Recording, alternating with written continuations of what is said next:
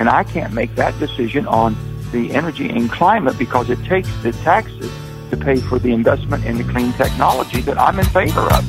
Oh, yeah. Sure you are, Joe. Sick of his lies. Well, I don't know why I came here tonight. That's why. I got the feeling that something ain't right. No, it ain't. I'm so scared in case I fall off my chair. And I'm wondering how I'll get down the stairs. Clowns to the left of me, jokers to the right. Here I am, stuck in the middle with you. Here I am. From Pacifica Radio in Los Angeles, this is the BradCast, as heard on KPFK 90.7 FM in LA. Also in California, in Red Bluff and Redding on KFOI, Round Mountains KKRN, and Eureka's KGOE. Up in Oregon on the Central Coast on KYAQ, Cottage Grove's KSO, Eugene's KEPW. In Lancaster, Pennsylvania on WLRI, Maui, Hawaii's KAKU, Columbus, Ohio's WGRN.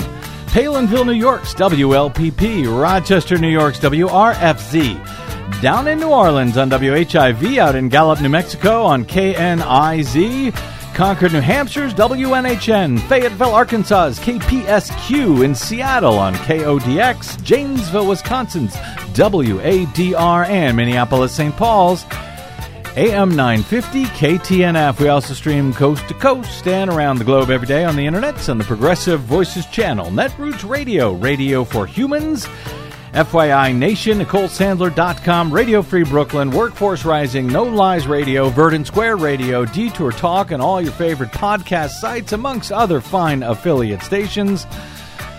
Blanketing Planet Earth five days a week. I'm Brad Friedman, your friendly investigative blogger, journalist, troublemaker, muckraker, all around swell fellow, says me from BradBlog.com. Thank you very much for joining us for another thrilling edition of the Bradcast. In truth, I, you know, I really do not relish these I told you so moments. I know. I don't. I really don't. Yep. Hi, Desi. Hi.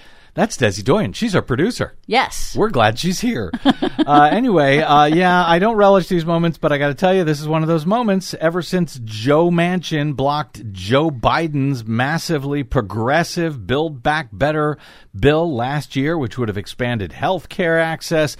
Uh, child care tax credits, elder care, education, lowered prescription drug prices, taxed the wealthy to pay their fair share, and unleashed landmark uh, climate initiatives to take on the deadly climate crisis in earnest for the first time by the federal government by moving us toward the goal of reaching net zero carbon emissions by 2050. And even before Joe Manchin blocked uh, that bill, I have been saying there was no way that the corrupt Democratic senator from West Virginia, whose family makes millions from the deadly, dirty fossil fuel industry, as does his campaign, I've been saying there is no way that Joe Manchin was going to allow any bill that included initiatives to move the nation away from fossil fuel and towards renewable energy. But Democrats and the corporate mainstream media kept sort of going along with this fiction that while Joe Manchin uh, just wouldn't allow most of those other progressive initiatives to pass in the landmark $2 trillion Build Back Better bill, that could have passed uh, under Senate reconciliation rules requiring a simple majority vote. No Republicans would be needed in order to avoid a filibuster under this rule uh, that he was he claimed the mainstream media and the Democrats all claimed that oh Joe Manchin he won't pass that big bill, but he is interested still in a trimmed down version, maybe a one trillion dollar version, getting rid of much of the original bill's initiatives, but you know, still lowering health care prices, raising taxes on the wealthy. He was definitely in favor of that. And of course, he was definitely in favor of these new green environmental initiatives. He's very concerned about the environment. Why do they keep repeating that nonsense? I've been saying the whole time there is no way that Manchin was ever going to allow that. Not the climate initiatives, even as he kept saying he was he was so interested in them. And the corporate media kept reporting that fiction as if Joe Manchin was not completely lying about it at all. A guy who makes millions and millions of dollars from the coal industry alone. Well, now, as I said, I don't relish it, but yeah, I told you so. From Washington Post last night, Senator Joe Manchin told Democratic leaders on Thursday he would not support an economic package this month that contains new spending on climate change or new tax increases targeting wealthy individuals and corporations, marking a massive setback for party lawmakers who had hoped to advance a central element of their agenda before the midterm elections this fall. Well, who could have predicted it? Of course, this comes after months of, you know, uh, quiet negotiations that uh, supposedly he was sitting down with Chuck Schumer. The two of them were hashing all of this out. They didn't want to bring a lot of attention to it uh, until it was, you know, they had crossed all the T's and dotted all the I's. But uh, Joe Manchin was certainly going to bring forward a trimmed down uh, bill that would include these environmental uh, initiatives. The major shift in negotiations, according to the Post, and confirmed by two people familiar with the matter, threatened to upend the delicate process to adopt the party's signature economic package seven months after Manchin scuttled the original bill, which President Biden uh, had endorsed, along with uh, passage by all the Democrats in the U.S. House, and uh, with the support of well, pretty much every Democrat in the U.S. Senate except for Joe Manchin and Kyrsten Sinema.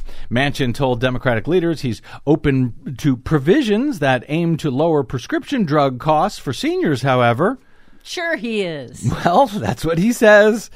So uh, let's take him for some reason at his word. Sure, this huge landmark progressive bill comes down to one bill about drug prices. And the West Virginia moderate, as the Washington Post called him, he's not moderate, he's corrupt. He expressed support with Senate Majority Leader Chuck Schumer.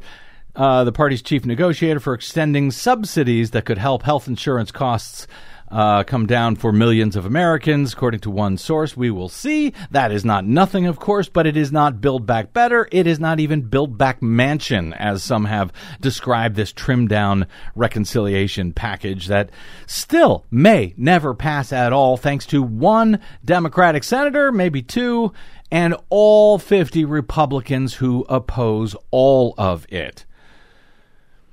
By Friday morning, of course, Manchin was already restarting the same fiction. He does this all the time. On Friday morning, he was on West Virginia local radio saying, well, he could support uh, climate spending and tax increases, but only if economic indicators next month improve.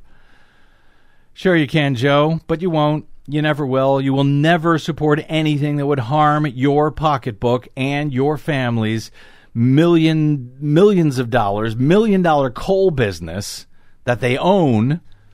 End of story. And I don't know why the hell people continue to buy his BS. It is just one more reason that voters must increase the Democratic majority by at least two senators this fall if you want to see anything positive done.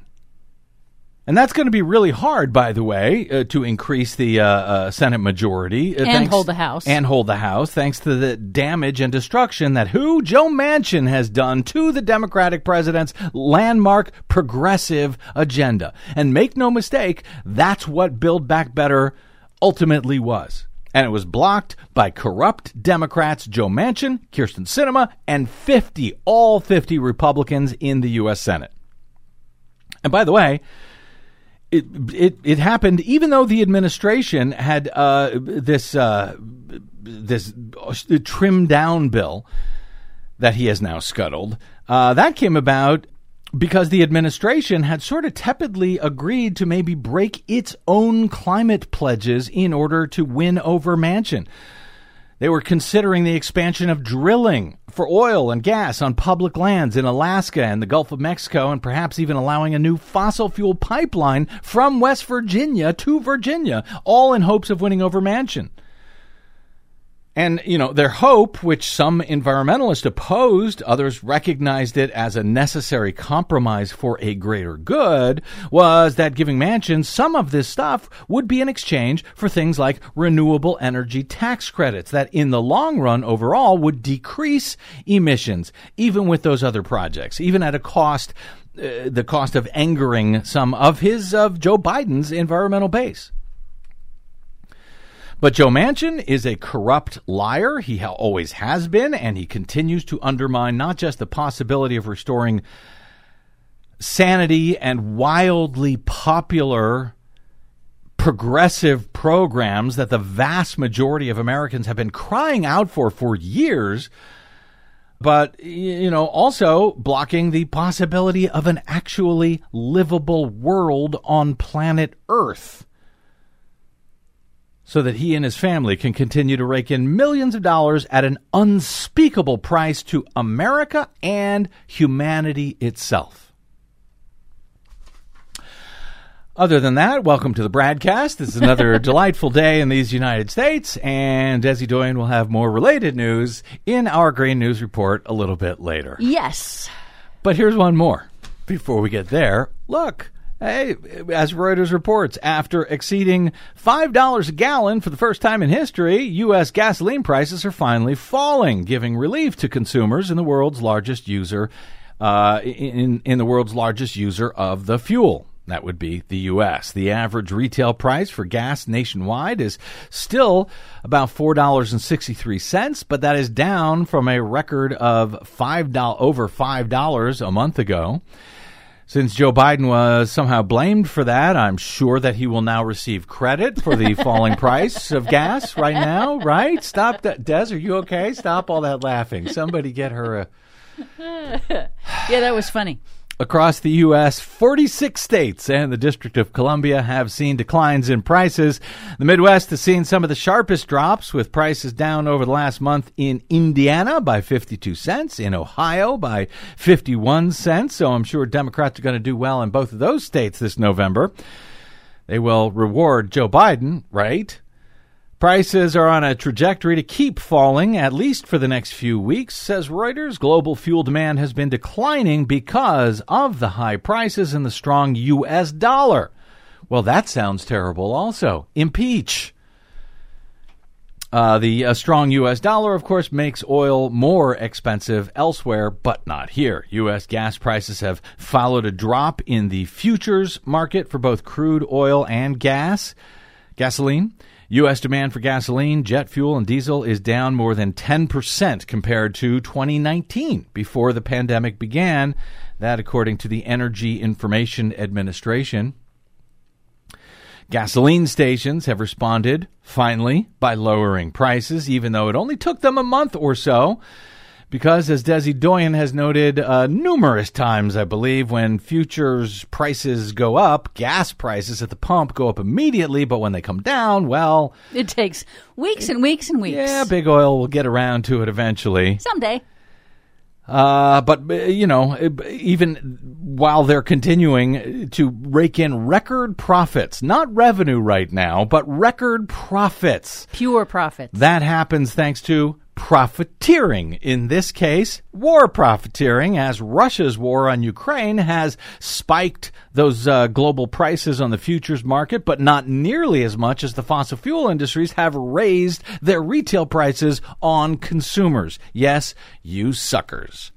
And while there is not uh, much a president can actually do about any of that, even though he's been releasing an unprecedented number, Joe Biden has, of number of barrels, millions of barrels of oil from the strategic reserves to help lower prices, by easing any supply crunch a little bit, it may take, it actually will take an act of Congress to prevent war profiteering and price gouging by big oil. On that front, you may recall a month or so ago, every single Republican in Congress voted against a bill to prevent Americans from being screwed at the pump by war profiteering, price gouging fossil fuel companies. And well, voters may remain disinformed enough about that to actually reward Republicans for actually screwing them over this November. Though, uh, you know, not not not if there's anything that we can do about it here. We try, for example, through the radical act of reporting actual news and verifiable facts on all of this. Aren't we renegades? But yeah, more on uh, more on that in in the GNR coming up a little bit later. Yeah. But first, there's this from Future Tense this week. Once again, Texas's ability to keep electricity flowing to its nearly 30 million residents is in doubt. Searing heat waves and the heightened energy uh, use that they are spurring are stressing the state's largely unregu- unregulated energy grid to a nearly calamitous degree. On Sunday, the ironically named, and it is uh, the ironically named Electric Reliability Council of Texas, Yep. or ERCOT, uh, which oversees the state's power capacity. On Sunday, they asked Texans to voluntarily, pretty please, cut back on their electricity use during peak demand hours. Wait a minute, didn't Republicans used to tell us we can't conserve our way out of these uh, issues? Why, yes, they did. I hate remembering things. Anyway, uh, that as temperatures in some areas across Desi's old home state rose to 110 degrees Fahrenheit. And it's not just that they rose to 110 degrees Fahrenheit. It is that they have been over 100 degrees, 105 degrees or so for days and days in a row, and that is new. Yeah, a record number of days in a row. Many Texans, however, are still scarred by the winter of 2021. Remember that? Remember those blackouts that occurred, cutting off power to millions and leading to hundreds of deaths amid these amid record cold at the time thanks to the privately run grid and the fossil fuel power plants that weren't weatherized to be able to run during cold snaps, you know, when you need them because you know that would cost the fossil fuel industry money to help keep people alive and stuff. Hate to do that. The uh, same day that ERCOT announced its latest request to pretty please cut back a little due to the record heat, with reassurances that mass outages would not reoccur. Well, thousands of Travis County residents, that's uh, Austin, the state's capital, lost power. One Texan told Fox Business, quote, We've seen the grid go down before for heat as well as cold, and as it's warmer now, I don't see it getting any better. Well, that Texan is right. What are you going to do about it this November? Nothing? Continue to elect the same idiots you have been electing now for decades who have done this to you? On Wednesday night, Texas resident Dr. Emily Porter tweeted out, quote, "It's 95 degrees out at 10 p.m. We have been without power for over 2 hours in case you're wondering what kind of a crap show Governor Greg Abbott is running these days." She said, tried to call my mom to see if she had any power. She's 25 miles away in Austin, but Verizon also had no service. I did not try 911, but I guess, but I'm guessing it also didn't work. This is what happens, she writes, in the 10th largest metro in the country that is known for tech. She said, My husband left the garage door open for me as I was gone when power was out. She was worried that they would get another family of raccoons in the garage in the meantime and said, Y'all, we pay 2.2% property taxes. Our electric bill was $336 last month. While it's certainly not unreasonable to ask citizen, citizens to forego certain activities for the public good, some wondered whether life or death decisions involving electricity reliability should fall on Texans every single time there is a weather threat, no matter what kind, heat or cold. U.S. Congress, uh, Congressman Eddie Bernice Johnson called it outrageous and excusable that Texans were being told their power supply could handle neither extreme cold nor extreme heat. Beto O'Rourke, who is challenging Governor Greg Abbott this November, tweeted, quote, We can't rely on the grid when it's hot. We can't rely on the grid when it's cold. We can't rely on Greg Abbott. For his part, the Texas governor publicly praised his administration's electricity operations, stating that, quote, the Texas electric grid is the most reliable and resilient it's ever been. Well, That's a pretty low bar. well, early last year, uh, the Texas legislature took up Abbott's call for ERCOT reform after that long cold snap that killed hundreds in Texas. And after signing some bills, Abbott claimed that, uh, quote, they fixed all of the flaws with the grid and that, quote, everything that needed to be done was done to fix the power grid in Texas. And it turns out, not so much. Not so much. Last November, he informed a local TV station that he could already, quote, guarantee the lights will stay on. But by February, Abbott was doubling back, sta- uh, stating, quote, no one can guarantee that there won't be another series of power outages. As of this week, uh, I for now anyway, uh, the worst appears to have been averted this week. But blistering heat will keep warming Texas all summer long, likely leading to more records in power demand, plus additional climate linked disasters like wildfires, as electric power in Texas is getting more expensive. Meanwhile, further solutions like improved home insulation, out of state electricity backup oh, there's an idea, governmental accountability from gas and electric providers, and mac- manufacturing of more energy efficient home appliances. Well, that, none of that stuff is anywhere in sight.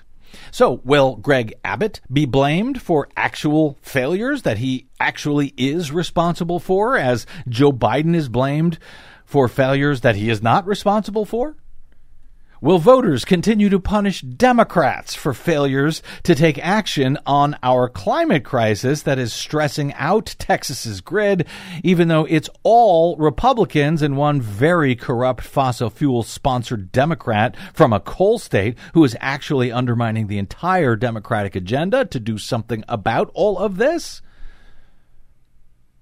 Will Texas's Republican majority voters elect Democrat Beto O'Rourke this November instead of re electing Greg Abbott for a third term since O'Rourke promises to actually reform the Lone Star State power grid? Well, for now, uh, O'Rourke is down against Abbott by about six points in the polling. And while he is narrowing the gap, it's still going to be a tough climb because, well, you know, Texas and I'm guessing that voters there are lied to day and night about all of this. So we will see. Anyway, more related news uh, on all of this, I'm told, in Desi Doyen's Green News report a little bit later. I, Yes. I hear it's going to be, by the way, nothing but good news today in that report. We shouldn't make any promises. That's the word on the street anyway, Des. I don't know. what else do we have here? Oh, yes. The uh, Secret Service. Man, this is just. Uh, uh, b- on Thursday night, we learned the Secret Service reportedly deleted text messages from January 5 and January 6, 2021. Nothing big going on on those two days, as far as I know. Uh, this after oversight officials had requested the agency's electronic communications. A letter, this according to a letter that was sent to the January 6th Select Committee in the U.S. House. The Intercept first reported on this news. The uh, Washington Post says the Secret Service I'm sorry, Talking Point Memo says the Secret Service uh, maintains that the messages were deleted from the system as part of a device replacement program. But the letter issued by the Department of Homeland Security's Office of Inspector General reportedly said that the erasure of the message occurred shortly after oversight officials there had requested the agency's records. The letter reportedly does not indicate whether DHS watch, the DHS watchdog believes the text messages were deleted intentionally or whether there was a nefarious motive behind the move that according to CNN the development comes as the January 6th Select Committee continues to hold its public hearings that outline its argument that the Capitol insurrection was a multi step concerted effort to subvert the 2020 election results, and it was carried out by former President Donald Trump and his allies. The Secret Service, meanwhile, has emerged as a focus during the January 6th public hearings. Greg Jacob, former counsel to Vice President Mike Pence re- uh, referenced the Secret Service when he testified to the committee last month about the then Vice President Mike Pence's refusal to leave the Capitol as the insurrection unfolded. Jacob testified that when the Secret Service directed Pence and his top aides to get into the waiting cars amid the attack on the Capitol, Pence would not do so. He made clear he did not want to be whisked away from the Capitol. He did not trust the fact that if he got into the car, he would not be driven away, despite his instructions otherwise. So he refused to get into that car. So, what did those uh, erased text messages to and from Secret Service members say on January 5 and January 6 about Mike Pence and that car? Was there instructions to uh, to them from I don't know, maybe Donald Trump or his people to, to get Pence into that car so they could pull off the scheme they were hoping to pull off? Also, late last month, Cassidy Hutchinson you'll recall, the former aide to White House Chief of Staff Mark Meadows, testified that she recalled Donald Trump demanding the Secret Service get rid of metal detectors at the Stop the Steal rally on the Ellipse that occurred on January 6, just hours before the insurrection so that his armed supporters could move closer to the stage to make the crowd look bigger on television. Claiming that the armed insurrectionists were not there to harm him, any evidence to support what went on there between the Secret Service? Uh, was in was that what we lost in those erased texts from January five and January six? Hutchinson, at the same time, also testified about a story that she was told right after it allegedly happened that Donald Trump tried to grab the wheel of the presidential limo, and then he grabbed the neck of the head of his Secret Service detail. Uh, after his remarks on the ellipse, while he was trying to demand that they drive him to the Capitol instead of back to the White House. This remarkable, harrowing story that Cassidy Hutchinson uh, gave at her testimony, as she said, was told to her with the head of the Secret Service detail in the room when she was told this story. That was, after she told it, it was then denied by one anonymous source who has never come uh, forward, never come on record. But that denial from that anonymous source was reported by every corporate media outlet at the time. We didn't report it because it was anonymous. There was no way to back it up, there was no way to verify it in any way, shape, or form but it was used to undermine Hutchinson's credibility at the time for not just that story, but all of the bombshells that she testified to under oath, as seen in that public hearing. As CNN reports, Neither of the agents named in the testimony have commented publicly on Hutchinson's testimony, but soon after it, supposedly a Secret Service official who would only speak on background said that Bobby Engel, he was the head of Trump's detail that day, and the guy whose neck was allegedly grabbed, that Bobby Engel would deny at least parts of the story regarding Trump grabbing at the steering wheel and lunging toward uh, uh, the agent on his on his detail. The agency has said the agents involved would testify to that effect, but they have not yet gone back to the committee to testify for some reason. Strange, isn't it? Hmm. Nonetheless, that anonymous uh, on background denial that was not given under oath uh, was used to attack Hutchinson, to call her a liar, to call her a crazy person, even though she literally stuck her neck out under oath on television in front of everyone. Of course, potential texts concerning that very incident are now apparently erased as well, unless the inspector general can have them somehow reconstructed. But uh, guess what? As uh, CNN reported late last night, a Washington, D.C. police officer has corroborated to the House Select Committee investigating January 6 details regarding heat, the heated exchange uh, between uh, that former President Donald Trump had with his Secret Service detail when he was told he could not go to the U.S. Capitol.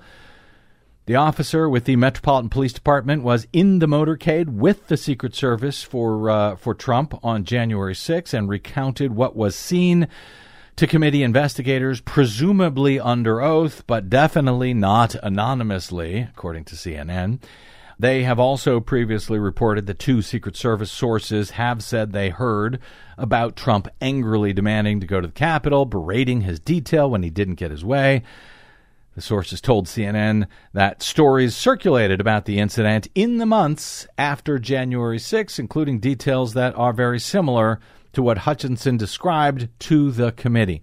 But it's uh, still the background denial of the story that received the most play by the irresponsible corporate media following Hutchinson's testimony. But, you know, I guess it's left to us. Who should we trust? Should we trust Cassidy Hutchinson publicly and under oath? Now, along with a Metropolitan Police officer reportedly under oath, or should we trust Donald Trump, a man with an unblemished record when it comes to telling the truth?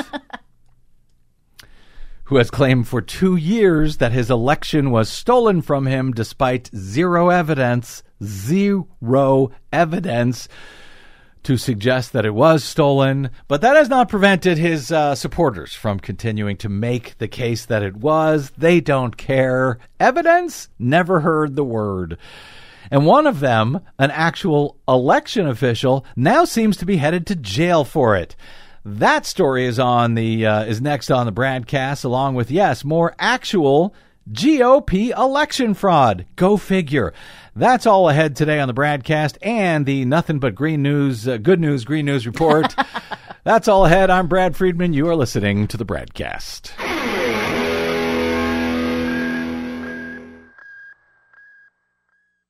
Hey, this is Brad please consider supporting whichever progressive media outlet is supporting you and the things that you care about. Most, just like us, do not receive corporate or political support. We all need your support to counter the powerful corporate media echo chamber. Right now, as much as ever. If you choose to support us, you can do it really easily, safely, and quickly via bradblog.com slash donate. From Desi Doyen and myself, Thank you.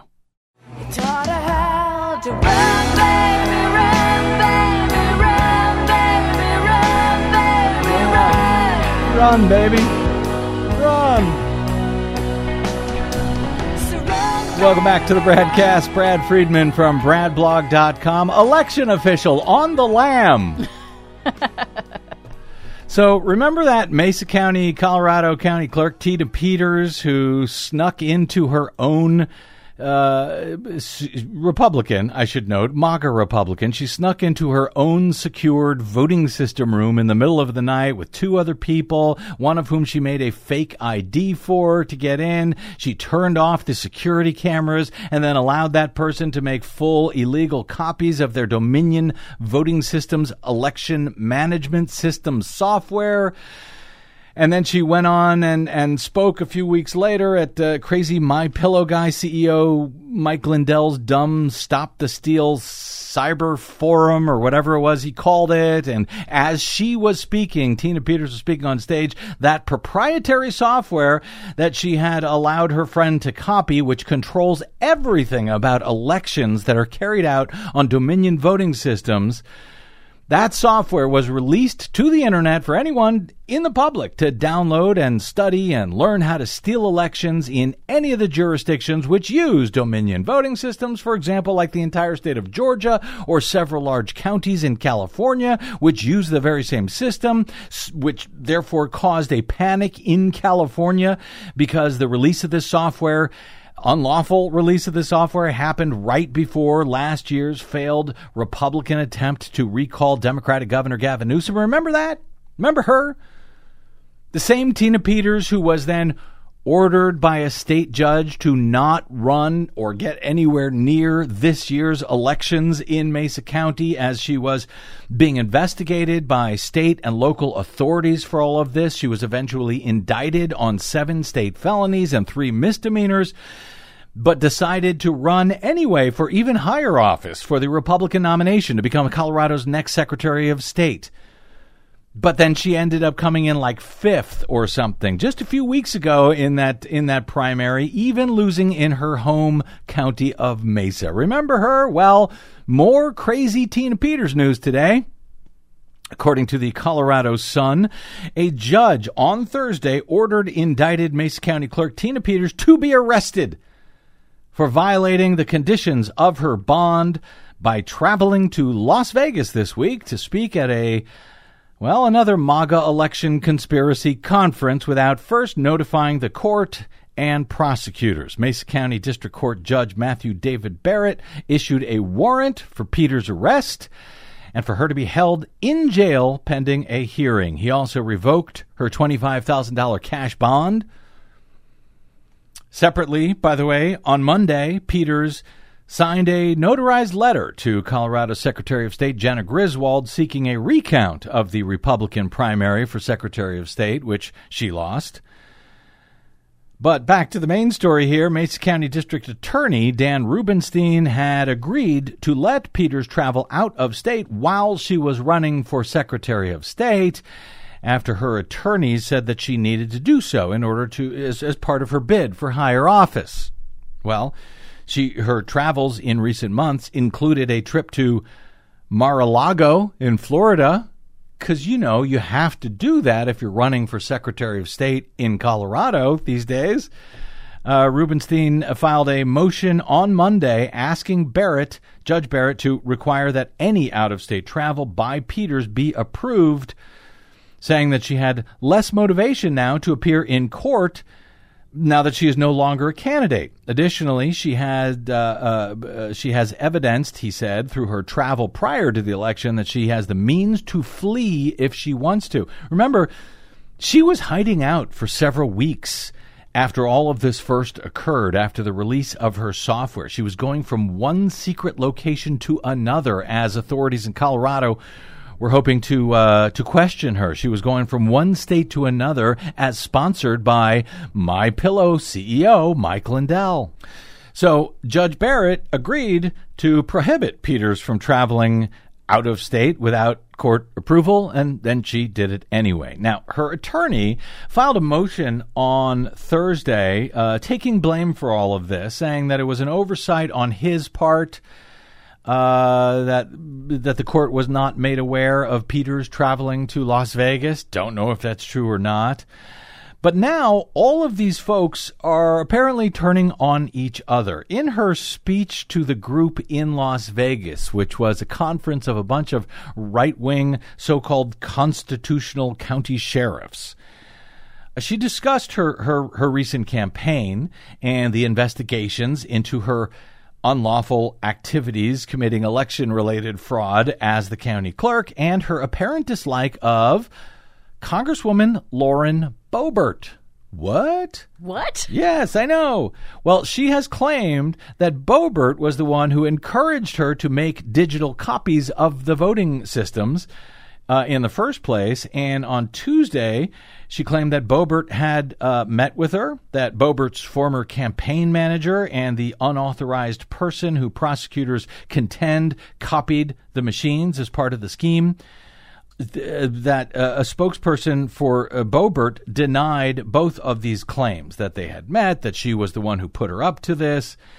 So, a spokesman for Boebert denied both the claims to the New York Times. The Colorado Times recorder first reported Peters' comments uh, in, in Las Vegas about this. During her speech, she angrily denounced Lauren Boebert, who she said had not sufficiently supported her. Quote, do not clap for her. I went up to her, said Peters. I went up to her and I said, Lauren, I need your support. She bristled up and she, when all of this started count, uh, coming down, she says, I support all of my constituents. Peters seethed. Have you heard her say anything about elections or election security? Have you? I'm coming out with the whole truth. Uh oh. anyway, uh, so uh, that's what's going on with Tina Peters now. Uh, Mesa County Deputy Clerk Belinda Knisley and the former Mesa County elections manager Sandra Brown. They have also been charged in this case. Peters uh, says she is innocent of everything, and the prosecution against her is politically motivated. She is among a slate of Republican 2020 election deniers who lost their primary bids in Colorado last month, where apparently the Republican Party has not yet in full gone insane. And in yet more GOP election fraud news from GOPers around the country who falsely claim that there was massive fraud in 2020 but can't seem to stop committing it themselves. even while running for office in 2022. So much projection. Republican Congressman Lee Zeldin is running for governor in New York against Democratic Governor Kathy Hochul. On his campaign website, it requests that people join, quote, Team Zeldin's Election Integrity Task Force. Quote, Our team will be working around the clock now and into November to ensure we have fair elections, but we can't do it alone, the campaign website states. In December of 2020, Zeldin tweeted, quote, Ballot integrity. This is December of 2020, so just after the election. Quote, ballot integrity always matters, regardless of the circumstances, and regardless of whether the issue impacts one vote or thousands of votes. He recommended a series of changes, including, quote, signature verification with campaigns able to participate. His comments came as then President Donald Trump was contesting the results of the election. Zeldin subsequently voted against certifying the results of the presidential election despite all lack of fraud in the 2020 election. Zeldin said just last month, I'm honored to stand shoulder to shoulder with the leaders across our state who stood up for election integrity and the rule of law to put an end to it.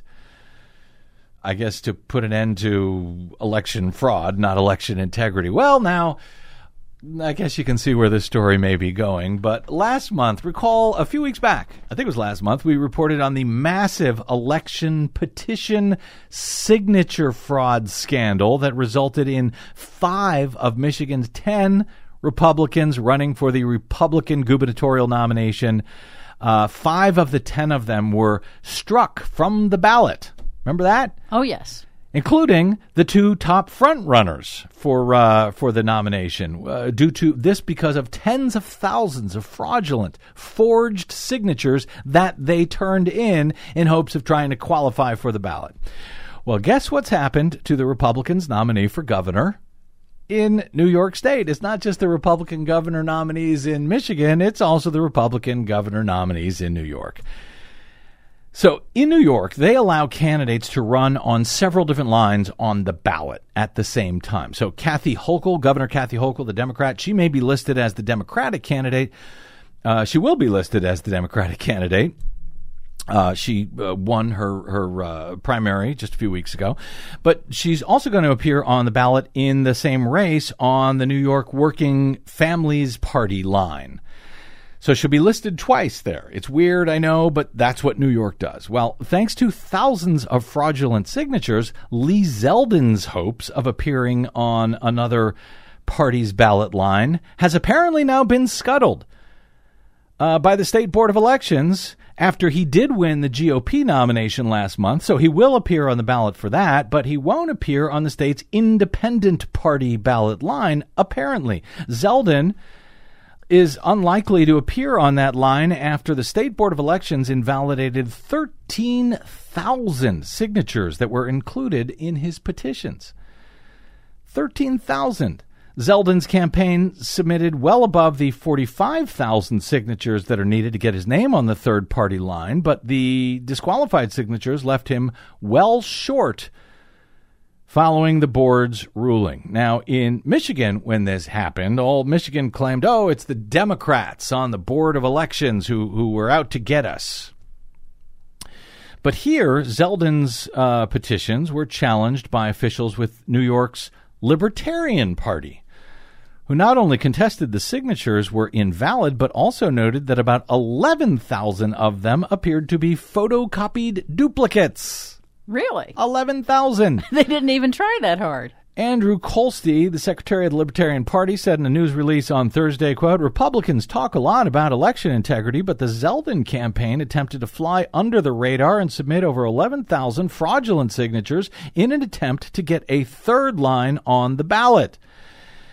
In addition to being on the Republican line, uh, Zeldin is also going to appear on the Conservative Party line. So he was hoping to get on the ballot three times on the Independent Party line. Kolstee uh, claimed that the Libertarian Party officials and the campaign of Diane Sare for U.S. Senate found 900 sheets with 11,000 signatures that were photocopies of the original sheets filed by the campaign.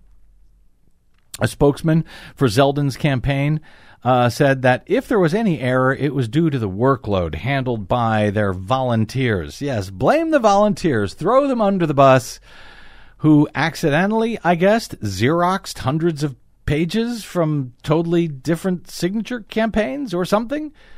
Because, you know, personal responsibility, as Republicans used to pretend to believe in being nearly uh, the uh, uh, spokesman for um, Zeldin's campaign said, being nearly an entirely grassroots effort, we haven't reviewed all of the petitions nor the specific objections associated with them. Even though we signed our names to it and said it was valid.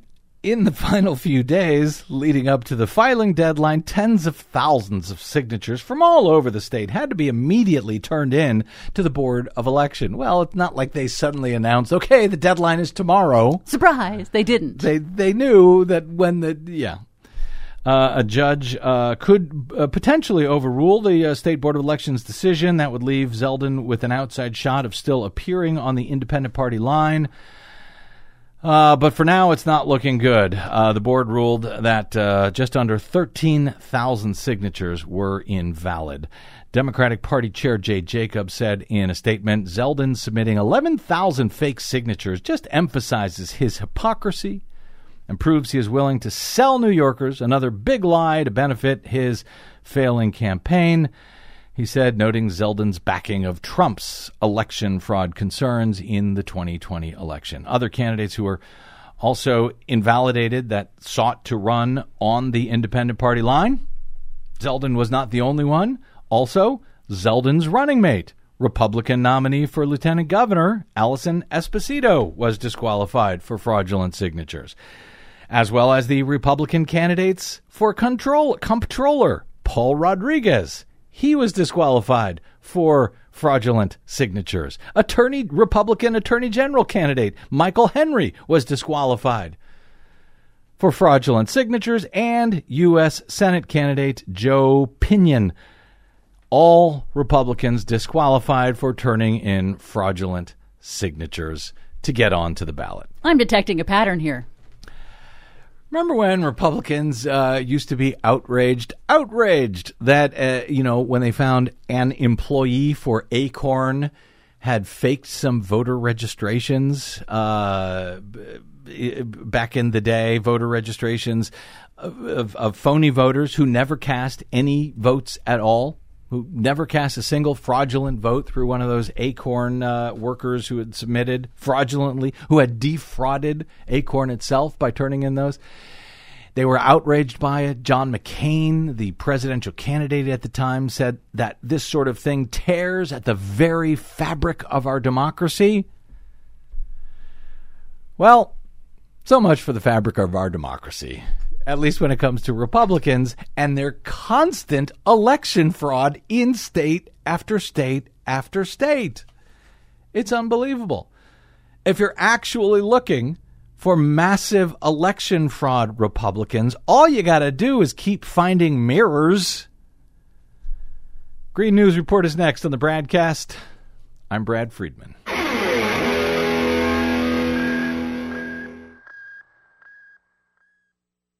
The BradCast and the Green News Report are 100% independent, 100% listener supported. But we can't do it alone. We need you. Please help us bring real facts to listeners at independent stations around the nation. Please drop by bradblog.com slash donate. That's bradblog.com slash donate. And thanks.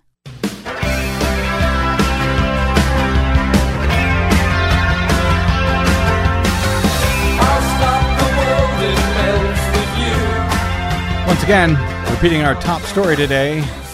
Democratic Senator from West Virginia, Joe Manchin, is a lying liar who never had any intention of uh, enacting any environmental initiatives at all that would hurt fossil fuel in any way, shape, or form because he's corrupted by the fossil fuel companies and his family makes billions, millions at least, of dollars from the coal industry. Yes, and I did want to add just Yes. a little bit. Yes. Um, so, so just to keep in mind where we stand, the passage of the infrastructure law will help the U.S. meet some of its climate goals. He allowed that to pass. He did allow that to pass. Of course, that doesn't reduce the deficit. And was not paid for. Um, now, the Build Back Better package. Even though he's so concerned about the deficit and uh, inflation, and, all everything that. else. Yes. Yeah, it actually would. But the Build Back Better plan would have helped with inflation Yeah. a lot, Yeah. and it would have gotten us about two thirds of the way of between uh, of where we need to be between now and 2030 that the infrastructure law doesn't cover. Executive action by Biden. He has promised that he will do that in a new statement today. in in lieu of Manchin agreeing to go along with any of this. Correct. Yeah. So, um, but the sad thing is that it is very unlikely that the U.S. will be able to reach those climate goals unless Democrats hold both the House and the Senate in the November midterm elections and add at least two more seats Yes. in order to strip Republicans and Manchin and Sinema of their veto power. away the power from Joe Manchin and Kyrsten Sinema and Right. all 50 Republicans. So there's still a chance. It's not over yet, but that's where the roadmap is. That's where it. We'll see if it is or isn't. That said, let's get to it. Uh, recorded prior to the Joe Manchin news, our latest Green News report. We do see water shortage, we see severe agricultural impacts, we see very severe ecosystem impacts with the risk of, of uh, extinction of, of native species and so on. Spain and Portugal hit with driest climate in more than a thousand years. Yes, summers are getting hotter, longer, and more dangerous in the United States. Plus, This is extremely bad news. deforestation in the Amazon rainforest hits new all time record high. All of that extremely bad news and maybe even worse, all straight ahead. From BradBlog.com, I'm Brad Friedman. And I'm Desi Doyen. Stand by for six minutes of independent green news, politics, analysis, and snarky comment. Wait, wait, what? The Supreme Court ruled that the Environmental Protection Agency does not have the authority to protect the environment? So, what is their job now? Just gonna look at the environment and be like, oh, shit! All right, that was a good day at work. You guys wanna get some drinks? That's about it. This is your Green News Report.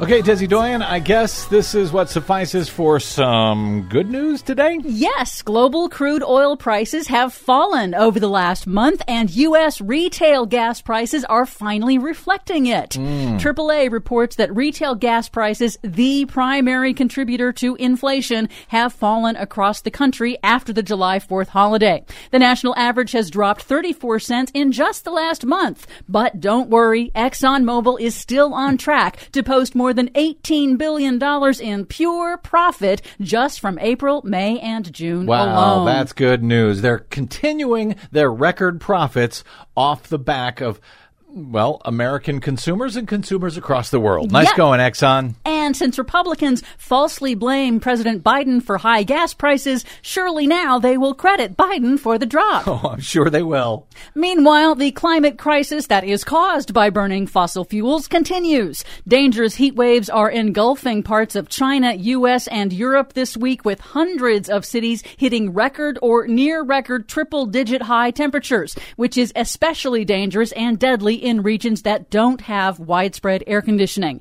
Globally, heat wave related deaths have quadrupled since 1990. Wow.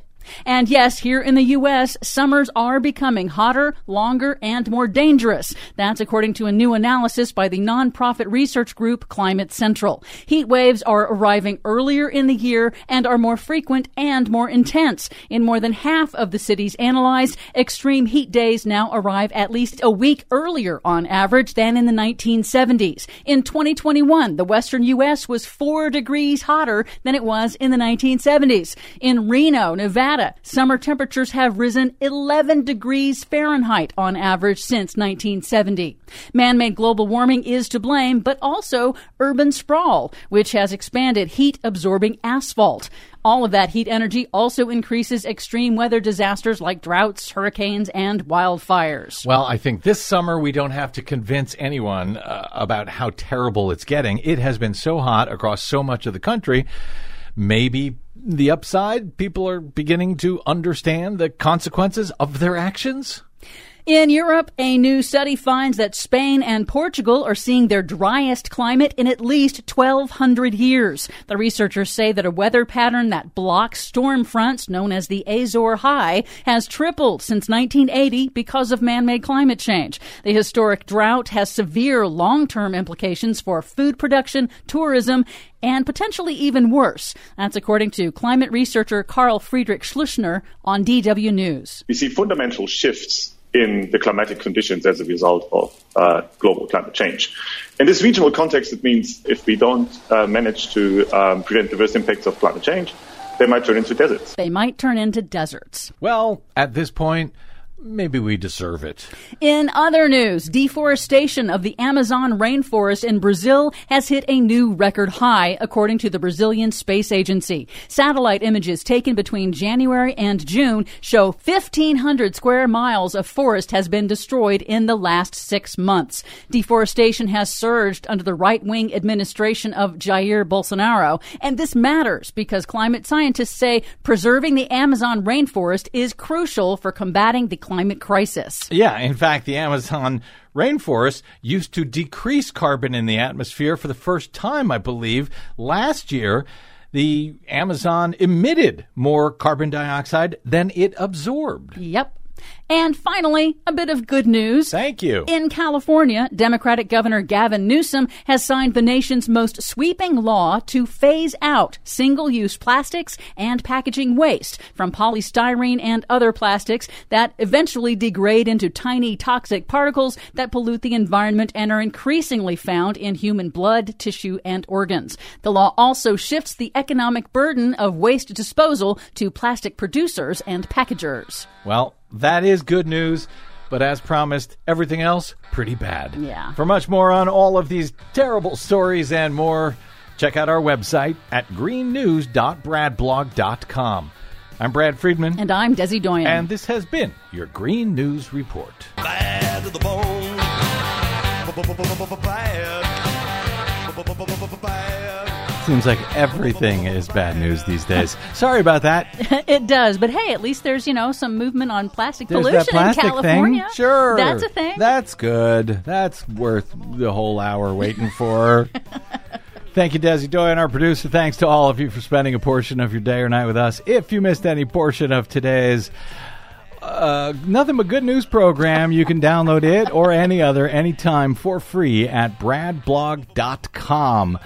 Uh, b- all of that is made possible by you good people who are kind enough, generous enough to stop by bradblog.com slash donate to make a one-time donation or sign up for a monthly automated subscription of any amount you like to help Desi and I stay on the airwaves to help uh, bring you the bad news, but with a smile. You can drop me email if you like. I'm Bradcast at bradblog.com on the Facebooks and the Twitters. I am the Brad Blog. I will see you there. Until we see you here next time, I'm Brad Friedman. Good luck, world. I'm here to tell you, honey.